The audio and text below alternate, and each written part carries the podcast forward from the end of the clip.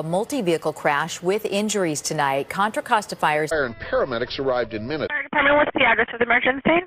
Firefighters are working this large brush fire. Commercial structure fire. There's two people inside. Believe they cannot get out of the house. Deadly crash on Highway 4 in Contra Costa County. Fire department is on the way. Crews battled more than 30 fires over 48 hours. The dedicated men and women of Contra Costa County Fire are proud to serve our many communities throughout the county. Scott and Matt, you are always in our hearts, and therefore you will never be forgotten.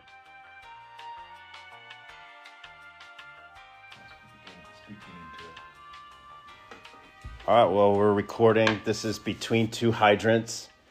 Um, it's our uh, ConFire podcast. We're on location in Reno, and uh, we have a guest host today.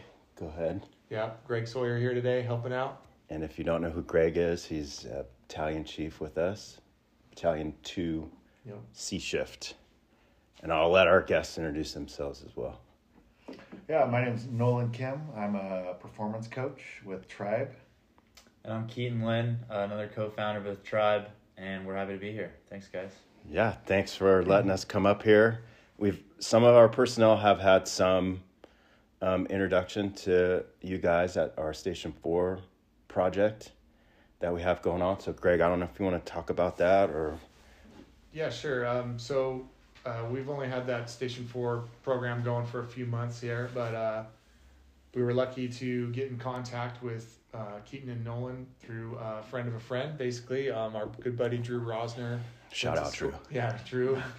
Drew's my hero. he went to school uh, with Keaton, and so um, when we started the Station Four thing, he called me up and he's like, "Man, you got to talk to my buddy Keaton. He, he's doing similar kind of stuff, and I think you guys will be friends." so uh, yeah, we we got in contact and started talking and realized that we both have a passion for trying to help people uh, to be the best they can be, and we both recognize some problems with people that um, we found like we could find solutions for. And so, anyway, um, after we got the Station Four thing up and running, we had uh, Keaton and Nolan show up, and they each spent a half a day on all three shifts, uh, A, B, and C shift, uh, kind of showing us what they do and what Trybe Summits, the, their company, is all about.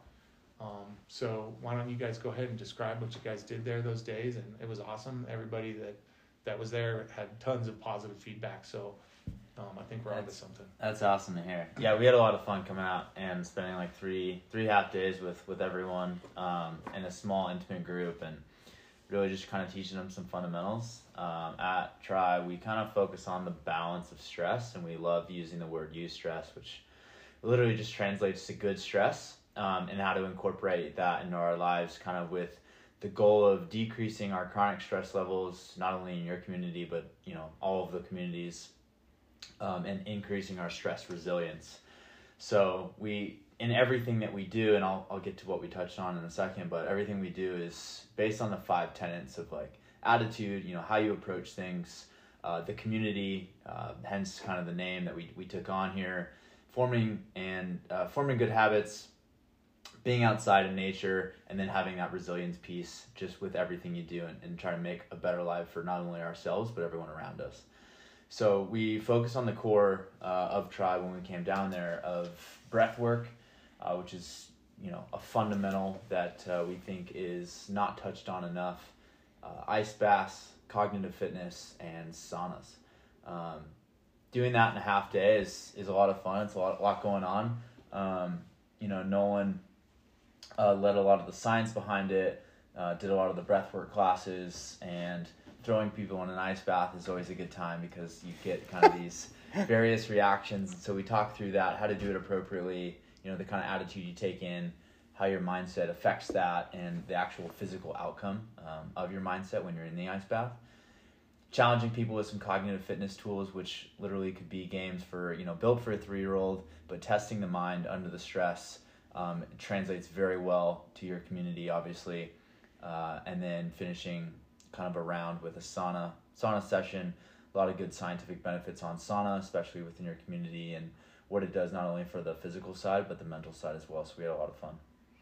Yeah, a lot of what we had to do, what Keaton shared with the breathing and the sauna on the ice, really had to do with decreasing stress levels, uh, just coming down from work, uh, any work, and I think firefighters particularly have some stressful schedules. And so, just yeah, how do you overall be healthy, decrease stress, improve that uh, mental health, and uh, get a good night's sleep whenever you guys uh, have the opportunity to get that? It's kind of a cool, unique niche that we have because we're not necessarily the fitness side, right? Like everyone focuses on fitness, which is amazing. We need it in our lives. Um, there's a focus on the wellness piece, just you know the meditation, yoga, things like that. Um, and there is a focus on like the mental health side, but they're they're kind of all separate. So we situate ourselves within that health performance kind of attitude where we not only you know re- try to reduce those stress levels that everyone talks about but to show you that increased stress just within our daily life is so important um, you know with things that you could see but on the cellular level as well Yeah, I mean, you know, the fire service, we always like to talk to our, call ourselves, you know, professional athletes or tactical athletes. And so we're pretty good at focusing on the physical fitness side of things. You know, we all have a gym in each station. We work out almost every day, you know, Most. most days. We, uh, Most crews. for the most part, for the most part, eat pretty healthy food, you know, compared to the general public, anyways. And uh, so we got those things pretty well figured out. It took a few years. We weren't always this way in the fire service, you know, years ago. Um, the IAFF brought, you know, physical fitness uh, in the hour and a half that we're trying to do every day to to us, and and now it feels like the next frontier is kind of the mental health side of things, and that's the big uh, hole in our game right now that we're not focusing on very well as a fire service community. And that's kind of where the whole Station 4 thing started from and where you guys fit in is to show us all the things we don't understand about how to take care of ourselves mental health wise and um, how to perform at our peak mental health wise under stress. So, It's interesting because we do have a very young workforce right now that is very fit and athletic, and a lot of guys have come, guys and girls have come from the military. We have a big group. We have a lot of uh, personnel that have had some college athletics. There, they are there are athletes out there, and they work very, very hard for long durations of time, or have short bursts of having to work real hard and then a quick break and then back into it. It has uh, changed a lot since uh, Greg and I got hired here. Um, but we were talking earlier about how the other side of the coin is not addressed. That's kind of the stuff that we want to talk about. And we've talked a lot over the last year in developing, and Greg's been the force behind this. Greg and Chief Lutzow have been the force behind this Station 4 initiative. The rest cycles that we need, the better sleep we need to, to get, the nutrition, all that stuff is really becoming forefront not just in our department, but I think across the country, it's becoming more of an, an important aspect of the job. Yeah, and that's the part of the culture that we're trying to, you know, change is that right now fire service culture it's a service, right? You serve others. Um, service before self. These are all things we talk about and say and do. Uh, but that can be a problem if you don't ever take care of yourself. You're eventually going to break down and fall apart. And like I said earlier, the diet, we're okay with that. The, the physical fitness, we're okay with that. Um, but our culture just kind of prevents us from taking care of ourselves mental health wise. There's like a stigma attached to it for some reason that we're trying to change. Um, and you know, it's easy as easy for us to recognize physical stress with a broken bone or something like that, but it's hard for us to recognize mental stress, you know, and like a broken brain, right? Until it's too late, until it's later in your life when you have Parkinson's or dementia or something crazy. So, yeah, that's where you guys come in to try to help us prevent those injuries that are festering within. And even though you're a young stud that played college ball or whatever that we've hired up, and you think you're bulletproof, um, you know, living a career of 20, 30 plus years of having yourself come last is eventually going to really injure you. So, Yeah, I think that's. Uh, uh, we were just talking about this earlier, but the analogy I use most of the time is uh, any service industry. I've been in the service industry. Is if you think about being on an airplane, right? They tell you, oh, you put your oxygen mask on first before you help a kid or elder or anyone else around you, right? And so we're actually better when we take care of ourselves. Uh, and we can actually help more people when we take care of ourselves. And that doesn't have to take a lot more time, I think. We can do it during everyday things, and who knows, just little things that and habits that we do, you might be able to get that person um, in the burning building that other people won't, just because of some um, habits you build. You know, I think, um, I mean, the mental health thing is, uh, yeah, that's one. I think it's awesome that you guys are, are doing something like this. I mean, I think it's just forward thinking, and uh, a lot of people aren't doing it. Uh, mental health, like you said, is like not, you know, it's kind of that silent thing that people aren't paying attention to. And even with all the diet and stuff, like, you know, if you're not, if you're stressed, and your body, even if you're eating healthy, is not processing those nutrients properly. So like you're not getting the most out of the other healthy habits you're doing if you're not breathing healthy, if you're not incorporating good stress in a good way. And then I mean, uh, mental health for firefighters in particular and third shift workers is uh, it's the sleep, right? You guys have some messed up sleep schedules just based on the job, and that's you know that's a part of the job. And there's intentional ways to to sort of fix those and, nurse those, especially in quality while you're on shift, and then how do you step down when you're um, coming home. But my wife's a psychologist, and uh, almost like all mental health issues, like 80, we're talking 80, 90%, are influenced by lack of sleep. And so, like whatever it is if we can fix your sleep you're significantly going to decrease the symptoms you're experiencing and or sometimes go away completely which is wild. And then we do the ice bath stuff and there's a ton of research on ice baths being super good for depression and anxiety and all sorts of different things. Yeah i'd never played in an ice bath before until you guys came to station four. Holy cow man. Uh, i'm seriously looking right now for a chest freezer because it changed my it changed my life. It was incredible. I, He's trying to get me to go to Tahoe City on the way back and cram this. You guys should. Yeah. Just jump in the lake. Yeah. Yeah. yeah. yeah. No, he wants to go to Tahoe City to buy an ice chest that uh-huh. he found. Oh, nice. Like a freezer. He's telling me this whole story about ozone and all this stuff he's uh, got. I, I, got a, I got some stuff for you if you guys want to build it out. Like, but yeah, for those who have never experienced it, let me just give you my two cents of what I felt.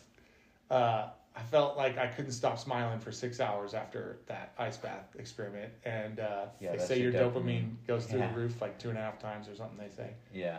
I thought it was just Greg, but this is a real thing. It's no, it's yeah. I think in six hours is pretty much the the number per se on your dopamine levels after the ice bath, and it kind of varies in temperature and time. But yeah, yeah. I mean, they say it's like doing a line of cocaine or something, and it's a healthy, a healthier version of yeah, that, for right? Sure, yeah. yeah. And that's what we're trying to, to to teach our folks is how to find healthy ways to uh, alleviate that stress. So, like when when a firefighter gets stressed out, they often turn to unhealthy ways to spike dopamine quickly, which right. for me was always alcohol, right? Or doing a crazy extreme sport type thing or something but um, the ice bath can replace that. The sauna can replace that and can become a way more healthier version to get that dopamine hit compared to taking a couple shots of whiskey. You know what I mean? Yeah, for sure. Um, and I think it could be cool too. Just we could start with you know, what we did with you guys first, and we yeah. can just maybe take it one topic at a time. Yeah. Um, either starting with ice, um, and then just kind of move through like breath and sauna. Um, but then I think sleep's going to be a big one. Like Nolan was just saying, uh, and then slowly kind of move into some other stuff that we haven't even played with yet. I think that could be a probably an advantage to, to some of the listeners. Right on. Um, so, would you can just start with ice, I guess, since we're already talking about it. But yeah, ice baths, whether they're natural or or in a chest freezer or a tub or an ice barrel or what have you, um, the benefits are fantastic, and um, we want to focus like there's a lot of challenges out there. There's all the you know the alpha community and the fire community, law enforcement, what have you. Um, it's about duration, and that's not the case. Um, we don't advocate for you know beating your buddy. I think when we walked into your station, there is already like a sounds you know, about a, right a, a ten minute limit competition going on, and um, it's not about the duration. So it's it's even going to vary day to day, person to person, um, temperature to to time in the water. So you can look at it if even if you're having a more stressful day or a least stressful day, that time is going to change. Um, typically, for reference, an, an ice bath that you're in, we could just use 32 degrees, you know, at the bottom and about 60 degrees at the top. That's where your body gets that induced shock of the system um, from the cold. And you can, you know, increase the duration the higher temperature you go. So a general rule of thumb, just for reference, is like 60 degree water is somewhere around like the 12 minute mark, something like that. But again, it's general rule of thumb, and then you decrease that with like 32 degree water, two minutes, something like that.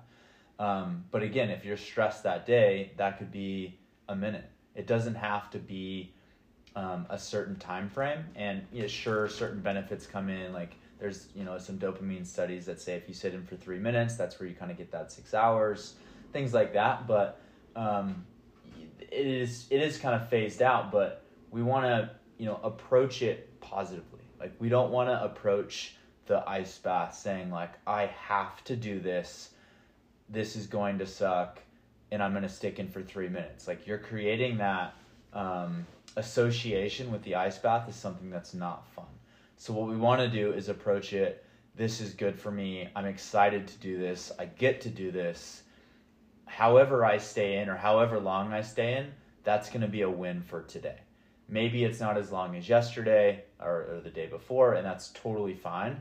But it's just the consistent step of getting in and approaching it you know positively where it creates that that association of this is good for me and this is why um, and then maybe some of the benefits of why yeah i mean it's really about doing something that's healthy for you. And so i mean you don't do the same workout every day right? And so eh, you wouldn't do the ice the same way. You mentioned the broken bone thing and the mental health stuff. You know stress is our brains actually can't tell the difference between a physical injury and a mental injury. Like they experience your brain experiences and reacts the same chemically to physical stress as it does emotional stress so if you you know play that out if you're emotionally stressed at work cortisol and all those things that would naturally come out as if you were physically injured are going to be um, flowing in your bloodstream and so um, that's where the ice bath is going to come in to help um, decrease some of that stuff. Yeah, that's something that's been eye opening to me. Is I'm wearing this Whoop strap now that we've been using to yeah. try to try to collect some data on all the Station Four stuff. And the other day, I had great sleep.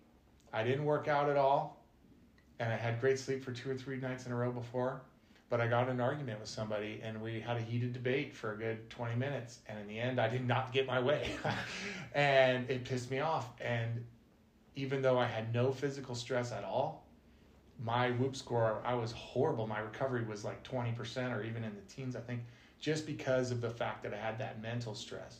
Totally. And so, even if you're not at the busy station or getting your butt kicked physically, you know you're working a desk or you've got mental stress at home or whatever that's where those those ice baths and those other things that you guys do can really help and i know with your um, retreats that you guys do a lot of times it's corporate folks and stuff that don't necessarily have a super physically demanding career or lifestyle but the mental side is like i said once again the thing that we're not focusing on enough in the fire service and you guys totally get yeah totally i mean i think some of the benefits of the ice bath. Uh, just to recap, you get an immune system boost, which is super awesome. You know, anytime you have less than six hours of consecutive sleep, your your immune system's taking a toll. You know, and so that's why actually the uh, WHO classifies third shift workers as a potential carcinogen uh, because it significantly decreases your NK um, immune cells that kill cancer. Actually, the natural killers. And so that's where the ice bath comes into play to counteract some of that stuff. Just by nature of your work, right? You have to do that, but we can boost your immune system and white blood cells with uh, just a two minute ice bath, right? Um, you can uh, naturally decrease stress, super good for recovery from, from fitness, you, you know, hormone balance, right? That dopamine Keaton was talking about. And uh, just you feel good. I always say, you know, it's always all smiles after the ice bath. You know, no guarantee what your face is doing beforehand. yeah, um, but it's always always good smiles afterwards when you get out. You just feel like you conquered the world, right? Yeah, it's crazy you mentioned the the cancer, which is just leapfrogged up into the number two position now, killer of firefighters. It's you know, heart heart problems, you know, first uh, cardiovascular issues that kills the most of us, and then after that, now number two is cancer, and number three is suicide, which is crazy. But now the ice bath could definitely help with number two and number all, three. All, three, very linked to sleep. All three of yeah. those very linked. There's a lot sleep. of common threads with th- sleep, and that's kind of what got this whole ball rolling in the first place. Is my personal experience with lack of sleep for a couple decades at busy firehouses, and then getting promoted to battalion chief and getting a lot more sleep and going, holy crap, this is what I'm supposed to feel like. This is incredibly. Yeah. I had no idea.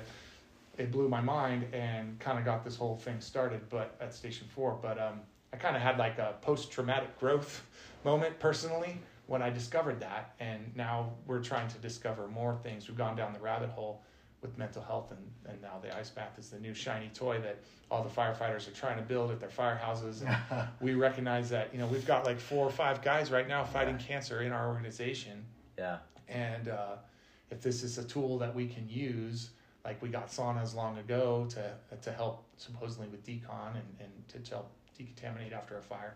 Sure. You know, this could be a routine thing that we do to prevent Super cancer. good. There's there's some research going on in the Wim Hof world actually on um, ice baths and cancer specifically. That's kind of interesting since you brought it up.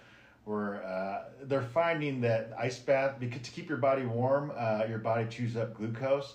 Cancer feeds on glucose, and so what they're finding is it doesn't cure cancer or anything.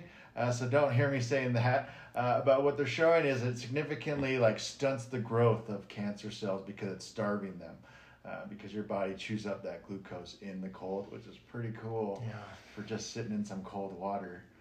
Yeah, and I think one of the other things too is like the cold shock proteins that come from the ice bath too. So, um, I'm not gonna like dive into the, the science on it because I'll probably screw it up. But essentially, it's like if, if you can build those up, it's it's a stressor, right? And the stressor makes our cells work more efficiently. If they're able to work harder, you know, they don't take the break. They're not relaxing, right? And when they do, those cancer cells take over and it's easy for them. And so if our cells are working harder and how they're supposed to, producing the right amounts of um, ADP and things like that, we can try to prevent the metastasization, is that a word, of the cancer cells um, in our bodies too. So even long term, not just from that, you know, six hour dopamine hit, um, it's going to be beneficial.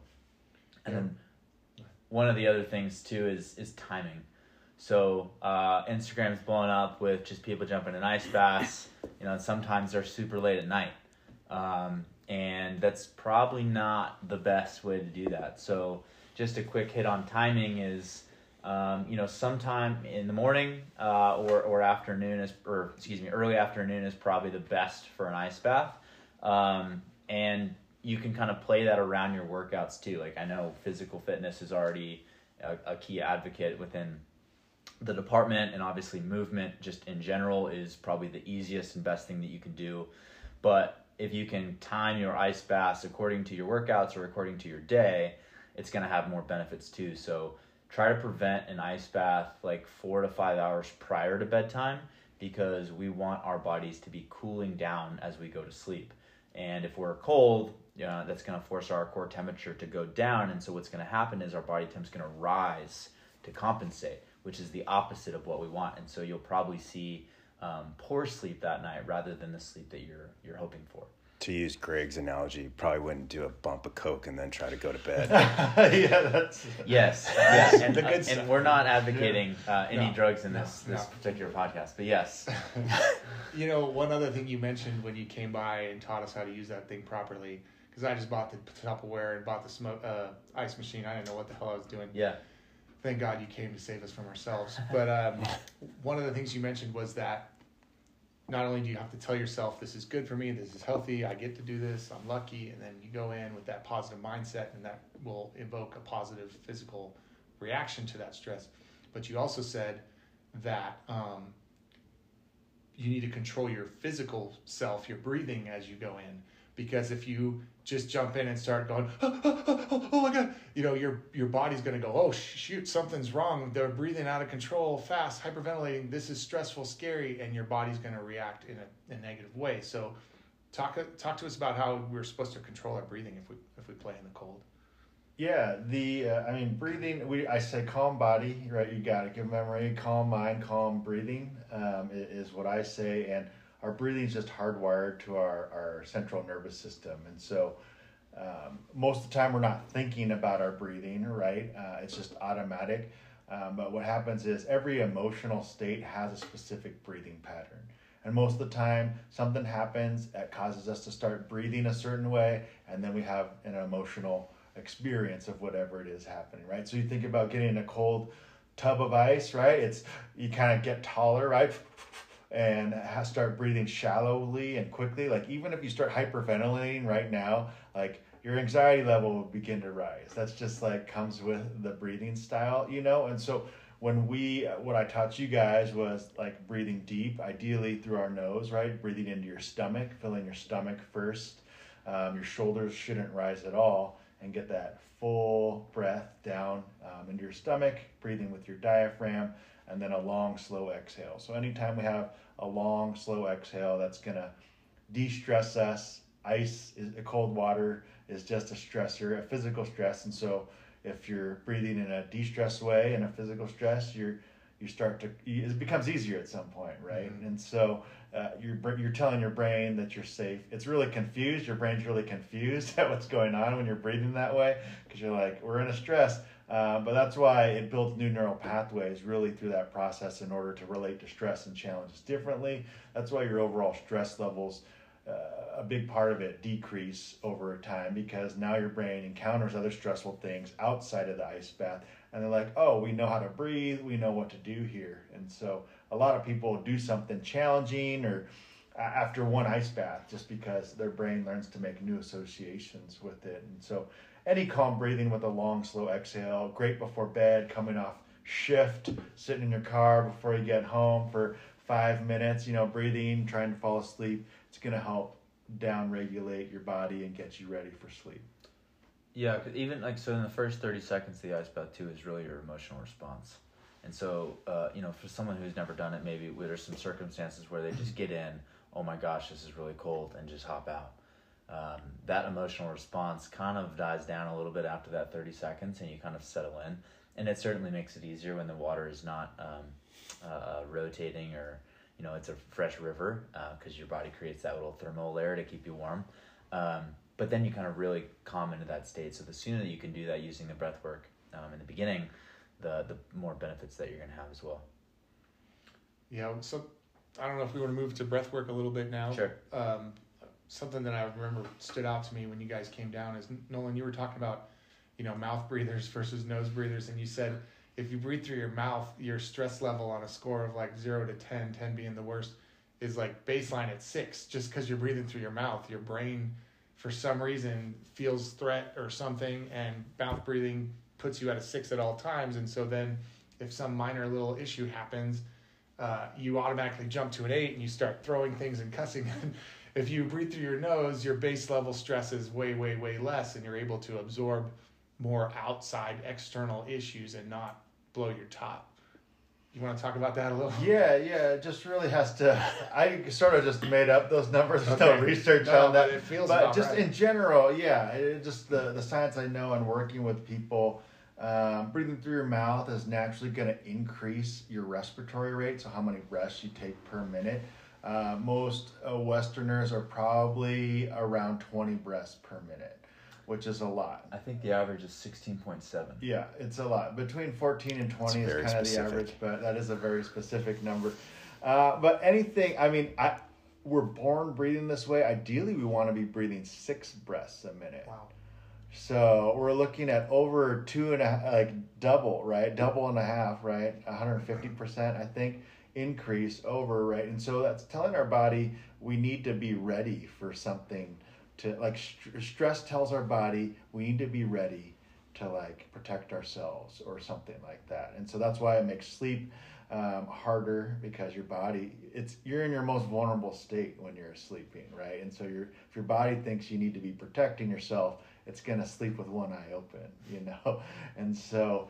Um, yeah, breathing through your mouth just naturally increases the respiratory rate because you typically breathe into your chest, and so um, yeah, that's that's what uh, the big part of breathing through um, your mouth, and so that naturally increases stress. I talked about breathing being connected to your central nervous system, so you start breathing more frequently. Stress, anxiety, those emotions are associated with that, you know, and so. Do you know if your if your respiratory rate goes down when you're asleep? Are you way slower?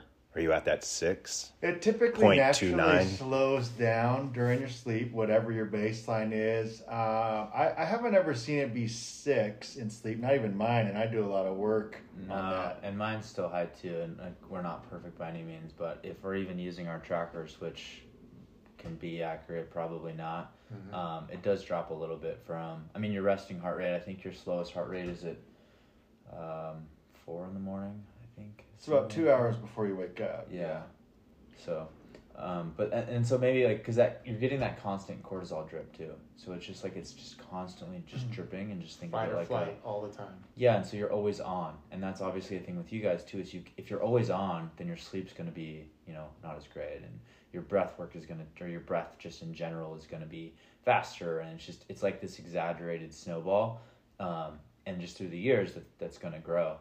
Um, so and real quick like some mechanics is if if you breathe through your nose um, it's it's a filter. Your nose is a filter. You got the nose hairs you got the you know everything that the mucus is going on in there and it goes up warms the air uh, with the blood vessels that are just you know right there in the cartilage and um, it hits this like giant ball, this like cue ball space in your head of nitric oxide.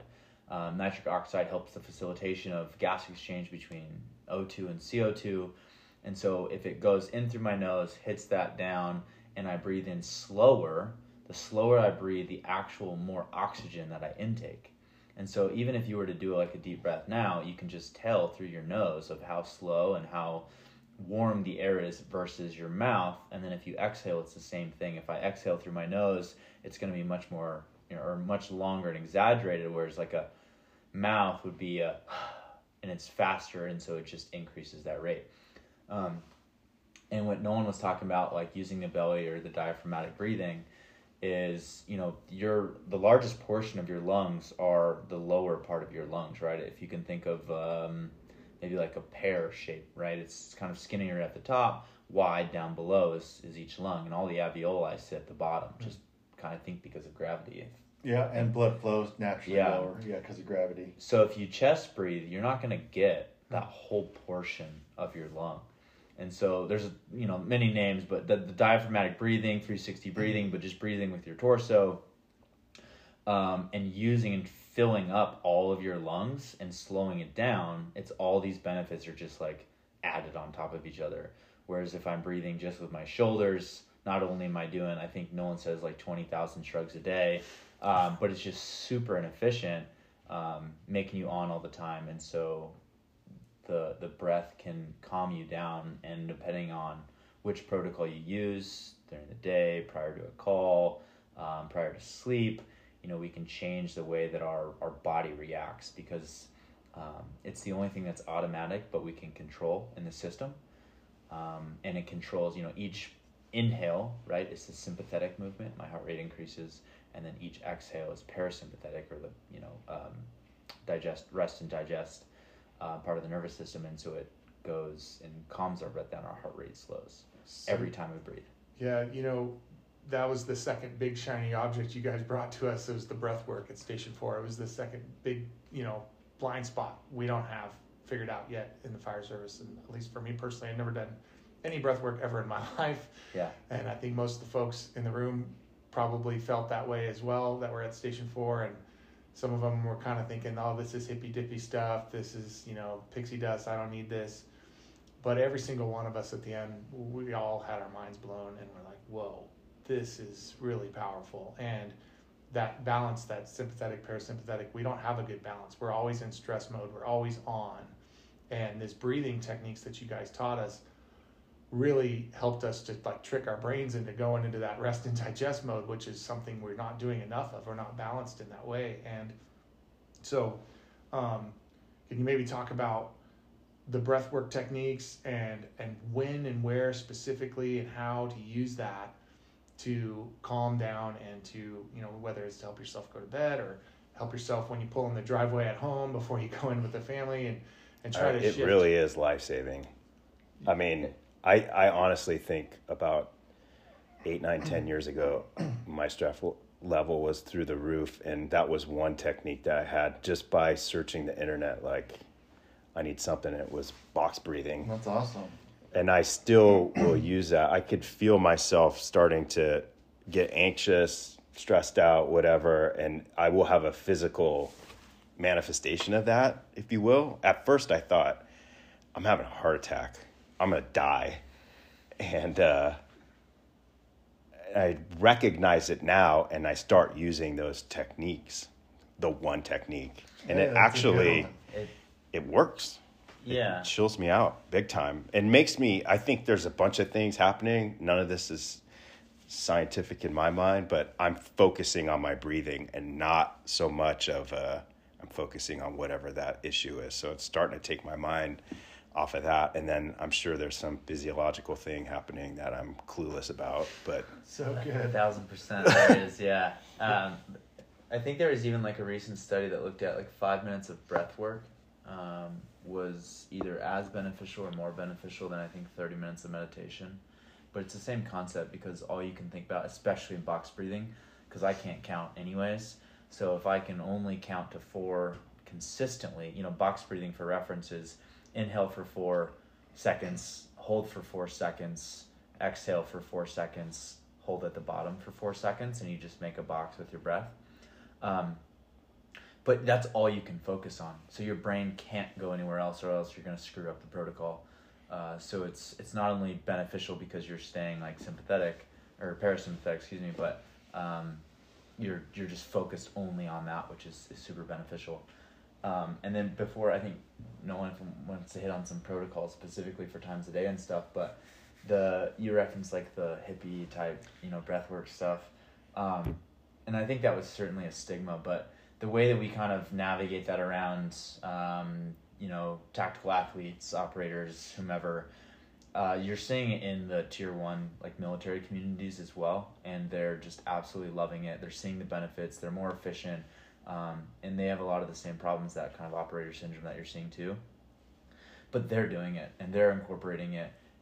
You said you said a word. Sorry to interrupt. Yeah. Operator syndrome. Can you talk about what that is? Because I see it in our people sometimes. Can you share that? Yeah, so it's it's kind of this um, general kind of term that we've used, I think, for um, military operators, uh, law enforcement, firefighters, um, and even you know like the medical community, nurses, doctors, who have a you're looking at these weird schedules um, where we're not having a pure time sleep. You know, we don't necessarily have a set wake and sleep time.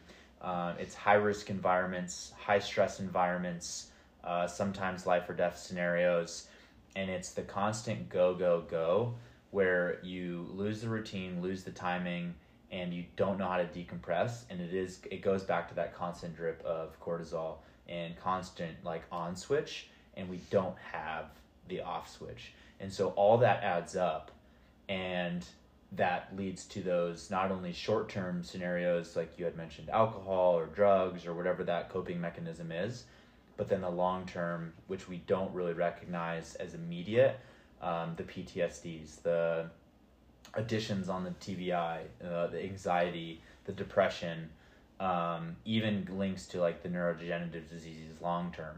So this kind of syndrome within these communities of the constant go is short term and long term, and people aren't really focusing on that. And there's no like um, like quantitative looking at you know it's all hearsay. It's all the mental side, like oh you're just being weak or you, you can't handle it, um, and that and that's not really the case. What about testosterone? Yeah, that's another good one. Is um, RT levels are dropping uh, not only generationally. Um, I think like in 1970s or 80s, someone's probably gonna correct me, but I think the average was like a thousand. Uh, what's the testosterone um, met- metric? Yeah, it's uh, nanograms, I think. Uh, yes, it was like sitting at a thousand or something. Um, I think the average right now for males is like 450, 500. And that's operator syndrome type symptoms. You know, you go all Yeah. the time, you never rest, and you start falling apart. And that's one of the measurable things For sure. that you can see from. And it's like, and then what happens if the T levels, not only in males, right, but but females too. Like females have testosterone levels, um, but it's the recovery, the sleep, the it's it's all one big picture. Um, yeah, so I, I hope that it kind of explains the, the general basis of what it is. But um, so using such a simple thing as our foundational breath to go and do things um, is so key. Uh, one of my favorite examples is if you look at a baby under five and a half years old, they will be breathing perfectly. Um, they've looked at five and a half, I think, in a few different studies, and they looked at that age is typically when, like, you know, what kindergarten, preschool, kindergarten, first grade, right there, um, where you start sitting in chairs. Um, and so prior to that, they're on the ground, they're crawling, they have no concept of you know me, us teaching us how to breathe, right? They just do it completely naturally. Um, like I literally did an experiment, and I was Drew Rosner. We were talking about earlier had just had twins, and they were perfectly breathing. You know, diaphragmatic breath, stomach was rising, stomach was falling. It was beautiful. Um, and then that after that five and a half age is we start to see habits, sitting in chairs, um, and a lot of things that affect that. And then it goes back to this kind of chest breathing, mouth breathing um, type of of uh, bad habits. I mean, yeah. Pro- also, processed food will start Sure. naturally Yeah. have you breathe through your mouth because your body's trying to offload acid, carbon dioxide. Um, but um, yeah, Dr. Belisa, um, she wrote a book called Breathing for Warriors, specific for like high performer athletes. And I mean, I think there's a lot of physical work involved in firefighting. And so uh, I love, she gives this example of, she's one of the certification, I went through her certification program. She's great, she's brilliant. And um, she talks about if you're, you're an athlete and not training your breathing, you're, it's like you're sleeping on a mattress of money and you don't even know it. You know, like you think about the work that athletes do and the, the work you guys put into your, your workouts and different things. It takes a lot of work to move the needle, right? Especially as we get older. Um, whereas breathing, it's it's one of those big steps, like that you when you make those big steps when you're first learning a new skill. It's a major big step for very pretty minimal time investment. So, um, I, I think that's uh, a pretty cool reason to incorporate um, the breathing. But yeah, like Keaton was saying, yeah, that she always talks about breathing unlike any other. I think habit that we're trying to create. It's something our body used to do perfectly. And so our body used to do it that way. Our body wants to breathe this way. So really it's kind of about reminding our body and reawakening those neural pathways of how we used to breathe when we were kids. And so um, it's unique in that way in training other habits. Yeah, and here's an e- and we I know we skipped on protocols. We'll get there, I promise. Um, but here's an easy example too that's relatable. It's um, it started the first time I you know kind of referenced it was Rickson Gracie wrote a book. I think it's called Breathe, um, and his brother I believe literally taped him up in like a roll of carpet because he had lost I think his first match, and I believe that was the only fight that he's ever lost since then.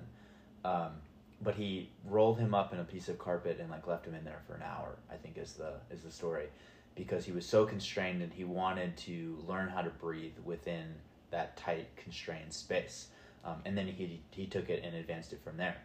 Um, and then, you know, if I'm a firefighter and I'm crawling through a smoking building with my SCBA on and I have all these things, it's the same type of concept, right?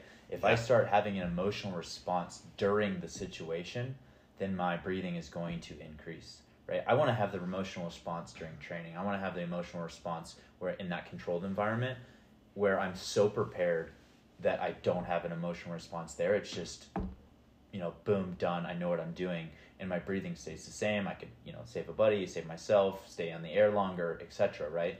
Um, and Dr. Belisa talks about it too, just with within fighters, is you know, especially jujitsu, if someone's on top of me, knee in the chest, um, can I control my breathing in that stress state?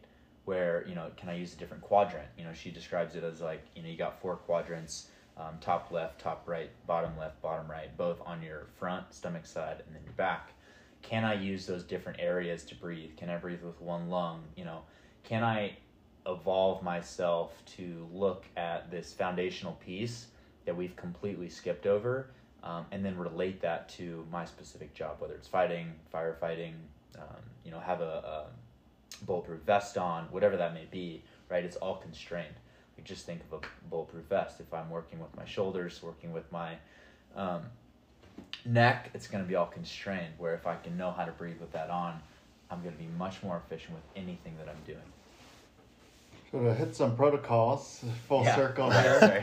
here. um, the uh, some breathing protocols. What I went over with you guys at the station was uh, first and foremost just breathing, how to breathe properly, right, uh, all day, every day. That's going to have the biggest impact on your health, more than how you work out, more than on the job, but how you breathe all day, every day, and during sleep was the biggest thing. So we taught the proper mechanics, which is ideally in and out of the nose and breathing into your with your diaphragm, right? Your diaphragm flattens and uh, your midsection gets wider, right? Your stomach typically comes out, and uh, that's breathing diaphragmatically. So getting that full, deep, healthy breath, it's super efficient. Um, and ideally, we're breathing like that a majority of the day, right? Even at sleep. And so, if just, I mean, those of you listeners out there right now, just check how you're breathing right now. If your mouth is open right now, just take notice of that, you know? And, um, you know, maybe try breathing through your nose the rest of the podcast here. And as far as sleep goes, I mean, there's special sleep tape you can use to help retrain your brain to breathe through your nose during sleep. It's not duct tape. There's special, just light medical tape that helps you sleep. You'll sleep def- deeper and better. You- You can track this on on your Whoop band there. Um, but yeah, it's just some simple tape. If your mouth is dry or you know you snore or drool, you're breathing through your mouth at some point during the night. And so uh, that's step one we taught you guys. And then we ran you guys through a few different protocols. Um, we ran you through something called the Wim Hof method, developed by a Dutch guy, Wim Hof. He's probably the most famous in the breathwork arena, um, known as the Iceman. There's a Goop Lab on him, some documentaries. Um, but that's a specific breathing method that you can Google. It's on YouTube. He has an app, um, and it's specifically to uh, just de stress, also boost your immune system. That's not something that you would do all day, every day. That one's a little bit more like an exercise. And so it's a good stress, but we can overdo good stresses, right? Just like workout, we don't work out every day. So that one's a good one to do in the morning, midday, if you're having that midday slump on energy and need a little pick me up. It's good to do there. Uh, you wouldn't do it more than a couple times a day. And because you can get lightheaded doing it because it's a lot of extra breathing, uh, you do it in a safe space, right? Not driving, not in water uh, or around sharp, pointy objects. Um, you're laying down or sitting in a soft space, preferably for that one. Uh, we did that one. I think all the guys really loved that one. You feel pretty zen after that one. Yeah. And then uh, ran you guys through. It's also super good for pain and different things. If people have back pain and stuff, right? A lot of going touching back on the mouth breathing thing. A lot of shoulder, back pain, and headaches come from mouth breathing, right? And so, actually, over breathing, which our mouth typically causes, if you talk a lot for a job like I do, you naturally have to breathe through your mouth. Um, and actually, breathing more doesn't actually bring more oxygen to our cells. It brings less, usually. To go without going super deep into the science, it's because we need carbon dioxide to offload oxygen to our cells. That's why breathing through our nose, Keaton alluded to, um, raises those carbon dioxide levels naturally because it's a smaller space and so we can utilize more oxygen breathing less actually which typically happens through our nose. Um, then i run you guys through a couple of de-stressful breathing the box breathing right? We, Yep. you guys you mentioned you doing the box Yeah. breathing. So we did four. You could do any number as long as all the numbers are the same you know? So uh, you could do all five in for five hold for five out for five hold for five whatever number works for you the the thing with the box breath though is it's supposed to be a de-stressful breathing, right? So if whatever number you choose, even if it's four, if that becomes like too difficult or stressful at any point, no longer a de-stressful breathing, right? Right. So I know I see a lot of sleep protocols doing a seven second box, but sometimes that's hard for people that haven't A- done a seven second box Yeah. is hard. that So- hasn't done, especially with the lungs empty, is a hard one for people. So. Yeah, I've seen the seven triangle, which is a good one. I think XPT came out with like the seven seven seven, which is essentially you skip the bottom hold, Hmm. which is helpful. Um, and I, I think one of the ones um, I did at the end was uh, I don't know who coined the name actually, but it's like combat breathing. Essentially, it's good for keeping you calm and alert, uh, or keeping you calm but alert enough to perform the job at hand.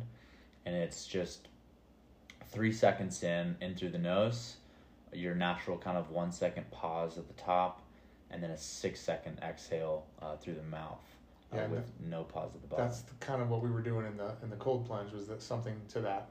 yeah, cold Yeah. plunge. You could use that one in the cold And plunge. I felt Um, like that was a good training environment to practice that. Yeah. work and to get you ready for an actual combat type, you know, stressful work related situation because you're in the cold, you're kind of freaked out about it, but you're able to focus and control your breathing in a stressful environment. And I felt like that would be something that I could utilize at a fire if I found myself kind of for freaking out. sure. Yeah, it keeps you right on the line and the edge of stress versus relaxed, Mhm. right? Like you're relaxed You're but alert. ready to pounce, right? Because what happened, I think, for anyone that needs to perform is you, you're kind of like you get that adrenaline, you're excited, even you know, anticipating what's to come, whether it's a sport, whether it's coming in to save a life.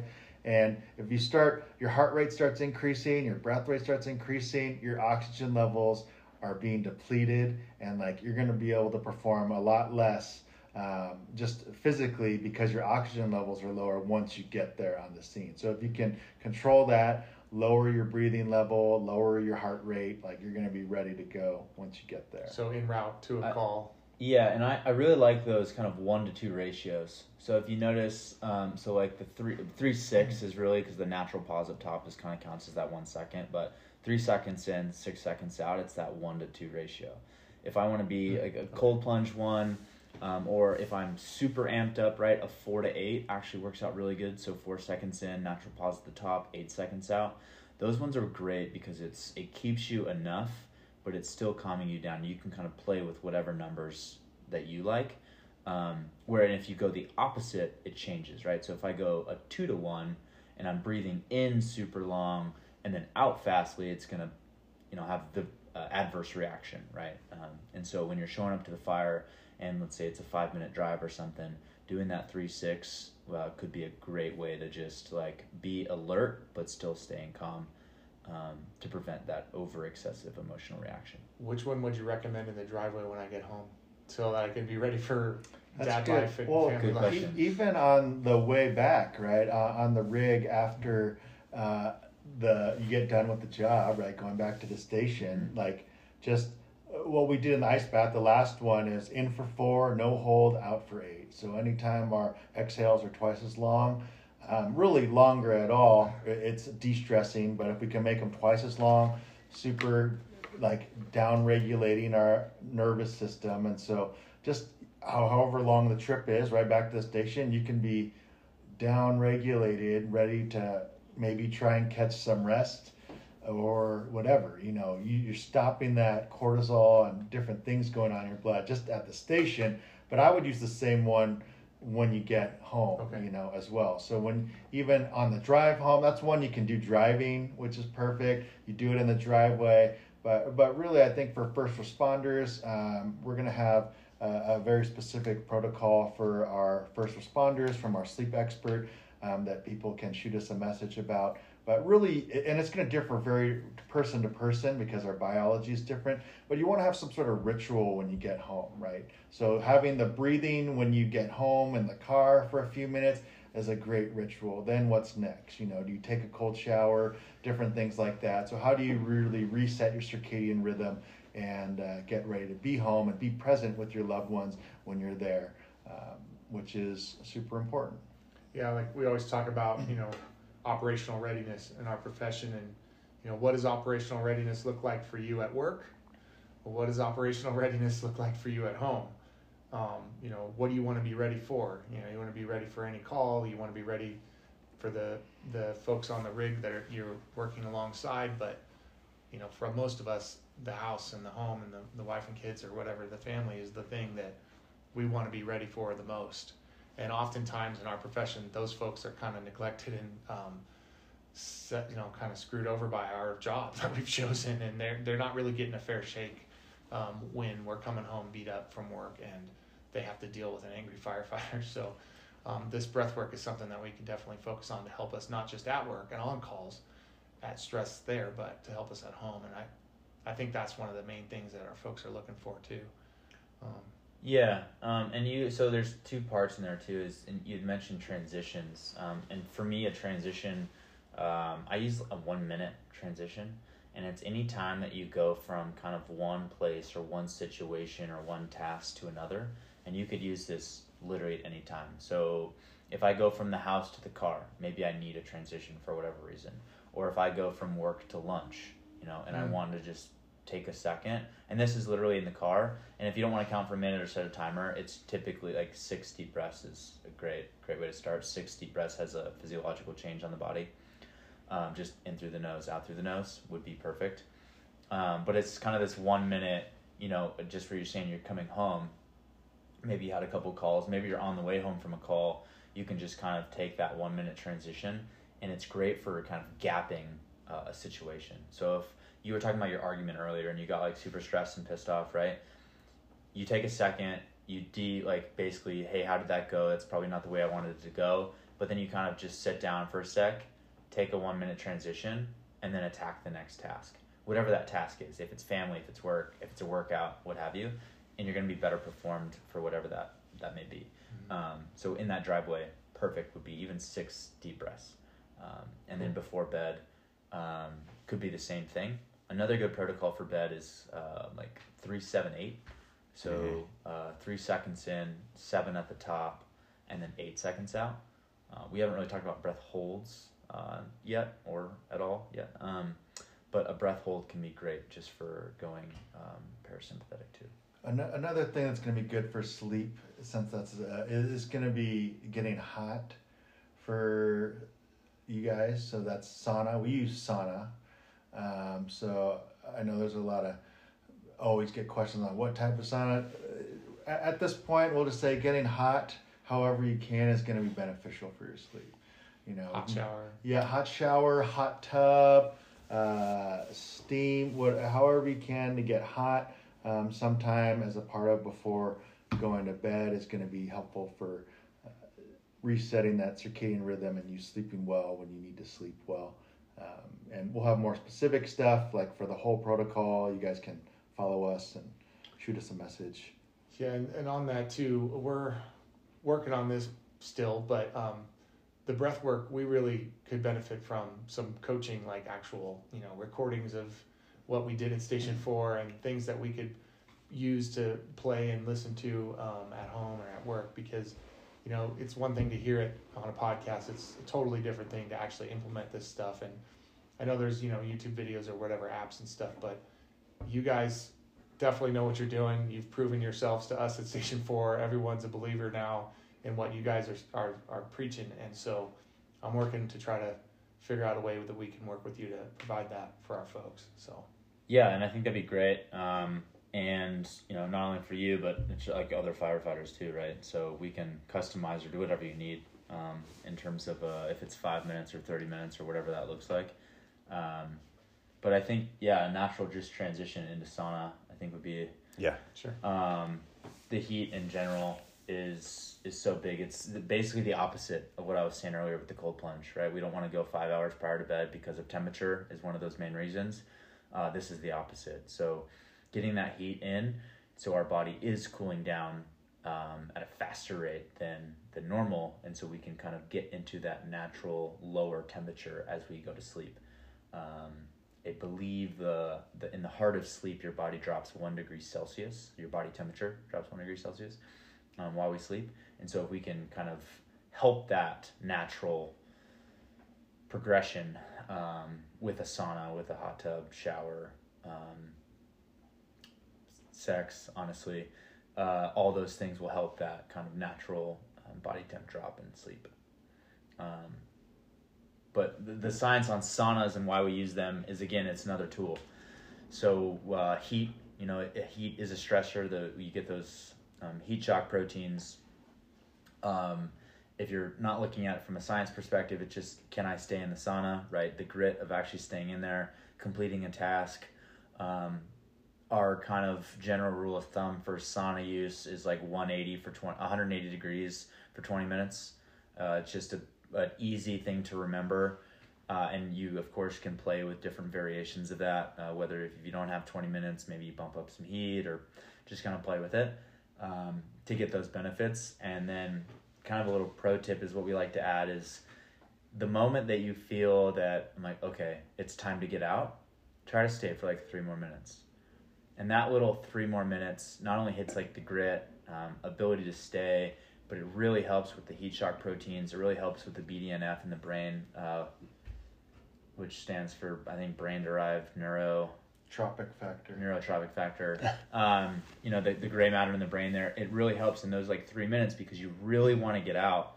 A lot of the benefits just come from that little portion um, rather than say the first 15 minutes or first 17 minutes in this Mm-hmm. example um, so just if maybe a challenge uh, for everyone is can you stay in for those three extra minutes when you're like so ready to get out? Um, caveat: don't pass out or you know completely pass the limits there. But Yeah, so that's kind of one of the things that we got to figure out still. How do we do that at work, or can we do that at work safely? For I sure. don't know if that's possible. The saunas we have now are the infrareds; they get to about 130 degrees. It's better than nothing, but you're not getting that 180 for 20 minutes, and um, we'd like to. Yeah. I just don't know if we can do that at work. Those so- are great. Yeah. yeah. Di- caveat: different types of heat, right? Sure. So infrared heat is not the same. When I referenced that, it was dry sauna.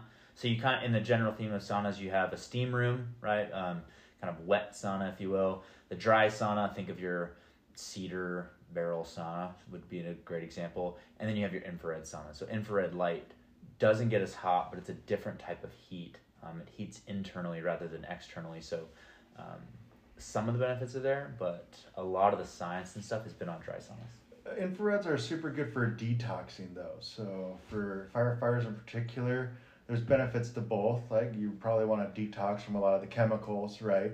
With car carcinogens and cancer being pretty high. So I mean, I think there's a lot of benefit to that one. And then with the dry sauna that Keaton was talking about, how I found all this work was I actually had a cardiac arrest at 34 years old. And uh, so, yeah, if you're sauning, like Keaton was talking about, for 20 minutes above 180 degrees, four times a week, there was a 20 year cardiology study done that decreased chance of death by heart incident by 63%. That wasn't accounting for any other measures, right? Exercise or nutrition or anything. Because as far as your heart's concerned, it, fe- it feels like that sauna is a cardiovascular workout. It- your blood pressure increases, your heart rate increases. So it's like you're getting on a bike for 20 minutes as far as your heart's concerned. Um, that's pretty cool for not doing any extra workouts, you know, and decreases chance of death by all cause, all mortality by 40% just by sitting in a hot sauna. Um, so that's Yeah, Greg, what was your number one killer within firefighters? Cardiovascular. Yeah, that's right. Yeah, I just um, you know if we were to buy a sauna that gets 180, uh, it'd be hard to pull that off on duty because folks would be so dehydrated or I don't know. We're we're trying to figure this out. This whole Station Four experiment thing is kind of the tip of the spear when it comes to you know sleep and mental health and wellness for firefighters. And we've been doing, like I said, the diet and, and exercise part really well. This other stuff we're trying to figure out as we go along and you know hopefully in the future we can you know have uh, funding for more saunas or hotter saunas and cold plunge machines and all this really cool stuff that we all see now as like the thing we want to make ourselves you know the best we can be and um, to be the most combat effective firefighters we can be um, we're just not sure how to do that yet because it hasn't really been done and you know there's some concerns about Just use does a- your credit card, Greg. yeah. How does an on-duty Yeah. firefighter go through these protocols and then run a call in an emergency and be Sure. functional? And you know, it's not like there's gonna be one one solution, right? Yeah. Like the just the flexibility and nature of the time. with everyone is going to vary. Um, it you know it could be something where they're at the station and you do it you know pre shift, show up Yeah. thirty minutes early, um, or right before you leave. Yeah. You know you just hang out for an extra thirty minutes because you know that this is going to help for X, Y, and Z. Yeah, I mean, I guess they said the same thing about getting us treadmills. And what if you're tired from a run and now you go to go on fire? I mean, I guess it could be Yeah, I mean, upon doing similarly. something healthy is Yeah. going to be good for you, regardless of when it is, and your body's going to wake up when it needs to work. Like, If but uh, kind of like what Keaton was saying, I think. I mean, if you they were really worried about that, having the sauna as a part of the end of the shift routine would really set you up for being at home. Cool. And you know, ice bath probably at the beginning would probably. Yeah. Even some of the things that you've talked about in this process sleep, cold, heat, breath work, even at a station where we don't have any of those things, I think you said some of it when you were at station four with us. Breathing you can do anytime. without anything. You don't Yeah. need anything. A cold shower will Cold shower's help. great. A Great hot way to do shower before Yeah. you go to bed. I mean, there are some things we can implement now with our folks, even if we don't have any of those big resources or we're working towards getting that way. I think Mm-hmm. I've been since you guys came through the station. I've just been trying the cold shower thing, running my hot tub more, which is awesome. There you go. But I mean, there there are things I think that we can pull out of that before we get that ten thousand dollar cold Yeah. plunge thing that you're gonna build from spare parts from NASA or whatever. Yeah, and um, I mean, cold plunges are easy, right? Like, but just being realistic, a twenty minute sauna sesh for the average firefighter is not going to be detrimental Okay. physically to them. Like, you're going to be able to. You might be sweaty, you know, before you go out to the call. Who cares? Um, if you're doing like two hours in the sauna, like yeah, that might have an effect. um, and, and there's like, and maybe there's a protocol for that. Like we, there's one to boost T levels, but you're probably not going to do that on shift, right? Twenty minutes in the sauna, you're going to be fine if you're the average firefighter. And it's the same thing as we want to move, we need to move, and um, you need to work out. And so if you do a good workout session, like it's the same thing that you just brought up. Like you need to be, whether it's weights or whatever you're doing for your workout, like you need to stay fit and healthy so you can perform your job. It's the same thing.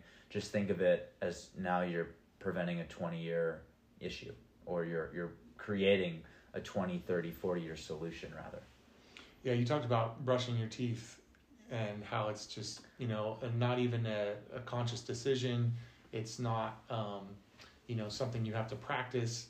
It becomes a habit. It becomes just a way of life. That's Yeah. what we need to incorporate some of these things like brushing your teeth. For sure. I mean, like Vito just said with the shower, like everyone probably takes a shower probably once a day. Let's say as average. If you make it cold, boom, you didn't add any time.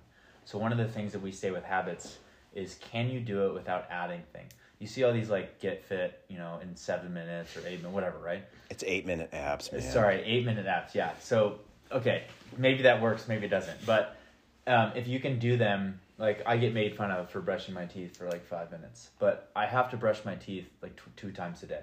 So what can I do if I'm already doing that to to do those things? Maybe it's switching it to my left hand. I'm right hand dominant, so I'm gonna build some neural pathways and switch to my left hand. Maybe it's moving my toes or moving my ankles or getting just loose for the day in the morning and kind of doing a an all joint mobility as I brush my teeth. Maybe it's breathing through my nose, you know, forcefully uh, or starting a certain protocol as I brush my teeth. And obviously, that's brushing my your teeth is just a clear example of something that we already do during the day, without adding any additional time. Um, and then as soon as that habit is formed, then you're good. You don't have to think about it. It doesn't take up energy to make the decision. Um, and it's just something that you do and it becomes who you are. No one has a great um, kind of um, table on your identity and how you identify as a person in creating habits. Oh, you want me to cover that now? Uh, I just it's a simple way of how you identify as a person. That it's basically, you know, I am a healthy person rather than I do healthy things. Um, and so if you can adopt that mindset on simple stuff like that, then we always say like it's the little things that make the big changes, right? If I can't do the little things right, then I'm not going to be able to do the big things. Yeah, you can't let a donut get past security or whatever, right? Yeah, for sure. And a it's healthy person. you know like um, like how often do you you know clean your trucks or take care of your gear or you know prep your stuff before a work call or you know whatever right? Like there's all these things. It's the same thing. I need to prep my breath before the day. I need to take the cold shower to make sure that i'm efficient and learning appropriately and you know doing all the things and making sure that my timing is right. It's not necessarily adding steps. It's just doing things more efficiently. Yeah, it's really. I mean, uh, the guy, uh, the book Atomic Habits talks about it, but it's really about identity and belief of who you are, right? So I am a healthy person. However, you want to frame that instead of I do healthy things. Most people that want to get a result, it's like I do this to have this, right? Uh, but the problem with that, building your paradigm like that, is if you fail, if something you do fails and you don't get the result, then that means you're bad at what you do, right? And so that's why people do diet things and say, oh, well, that didn't work. Well, if, if you believe that you're a healthy person, you'll find another one that works and you'll Mhm. keep failing Yeah. until you find it. Versus, like, if you're like, oh, like, I do healthy things, then, oh, that didn't work for me, so I'm not going to try it again because I failed, and that must mean I'm not a healthy person. So uh, that's just kind of what Keaton was alluding to. yeah didn't mean Uh, to on the spot Yeah, yeah. Yeah, I that think- sounds like something that our young guys would really Yeah. uh, uh, identify with. You know, Th- they don't think they need to maybe practice all this crazy stuff now because they feel fine, but long term effects, those are things you can prevent by being a healthy person that does healthy things. Well, how do you have a firefighter career like LeBron James? You Right. know, right? Even for the long haul. Yeah. People that have been doing this for a long time. I think you grab your knee and roll around on the ground. 'cause You got tapped or something. I, mean, think we're like bumping up on time, right? Yeah, yeah. Um, Yeah, and well, and so like part of the reason too is we start with the simple stuff, and that's kind of the core of, of what we do because it is so simple. I mean, Yeah. we have certain tools, right? But you start with the breath, and you start with like sauna and ice, or cold shower and hot tub, or whatever that means for you. It's simple, easy, and it's probably not going to take too much time or money out of your day. Um, and, and you could build on it from there. Like a lot of stuff that we didn't get into too is, you know, the cognitive fitness piece. How can you perform under stress effectively, and how could you build that neural pathway to make sure that you're um, emotionally stable on the response, and you know your fine motor skills don't leave you right um, quickly under stress, and those types of things we could do and build up in a controlled environment. Um, you know, we didn't talk about like extra recovery in terms of like oxygen therapies or IV or um, you know teamwork just in general. Like obviously the uh, the stations are in teams twenty four seven. You know, how can we work on communication or leadership skills or anything like that? So um, those are all things that we try to incorporate and can incorporate too as as things go down the line or separate podcast or whatever. awesome. Yeah, I mean the world's a crazy fit place now. It's stressful. There's 24-hour news cycles. There's social media, phones, email, A all that stuff. Even if you're not running a million calls at night at the firehouse, it's still a stressful world, and we need to train not just our bodies to be healthy and able to do our jobs, but we need to train our brains to do it as well. And that's where you guys 100%. definitely fit in, and that's what we're trying to do here with this Station Four thing being almost like a sabbatical in a way, at least from the sleep uh, depri- deprivation portion, and get folks to try out all these new things that we're trying to share with the whole department. Um, so thank you guys so much for your time. Yeah. Sam's not here, and but he usually wraps this up by saying, "What what podcasts are you listening to? What books are you guys reading that real quick you could recommend?" Uh, a good start. I always tell people that are interested in anything that we had to say is uh, a book called uh, Breath by James Nestor. Breath or Breathe. I don't know. It's a It's yellow Breath. book. Is Yeah. it Breath? It's got some lungs on the front. Yeah, yellow book by James Nestor. It's a good overview of the land of breathing. Uh, it's really good. And then Wim Hof has a book as well, I believe, called Wim Hof that talks about his method and his life story as well. Um, yeah, I, I really like Dr. Belisa's book, Breathing for Warriors. She's That's a good one, fantastic yeah. and breaks it down on some just interesting and cool techniques that you can use.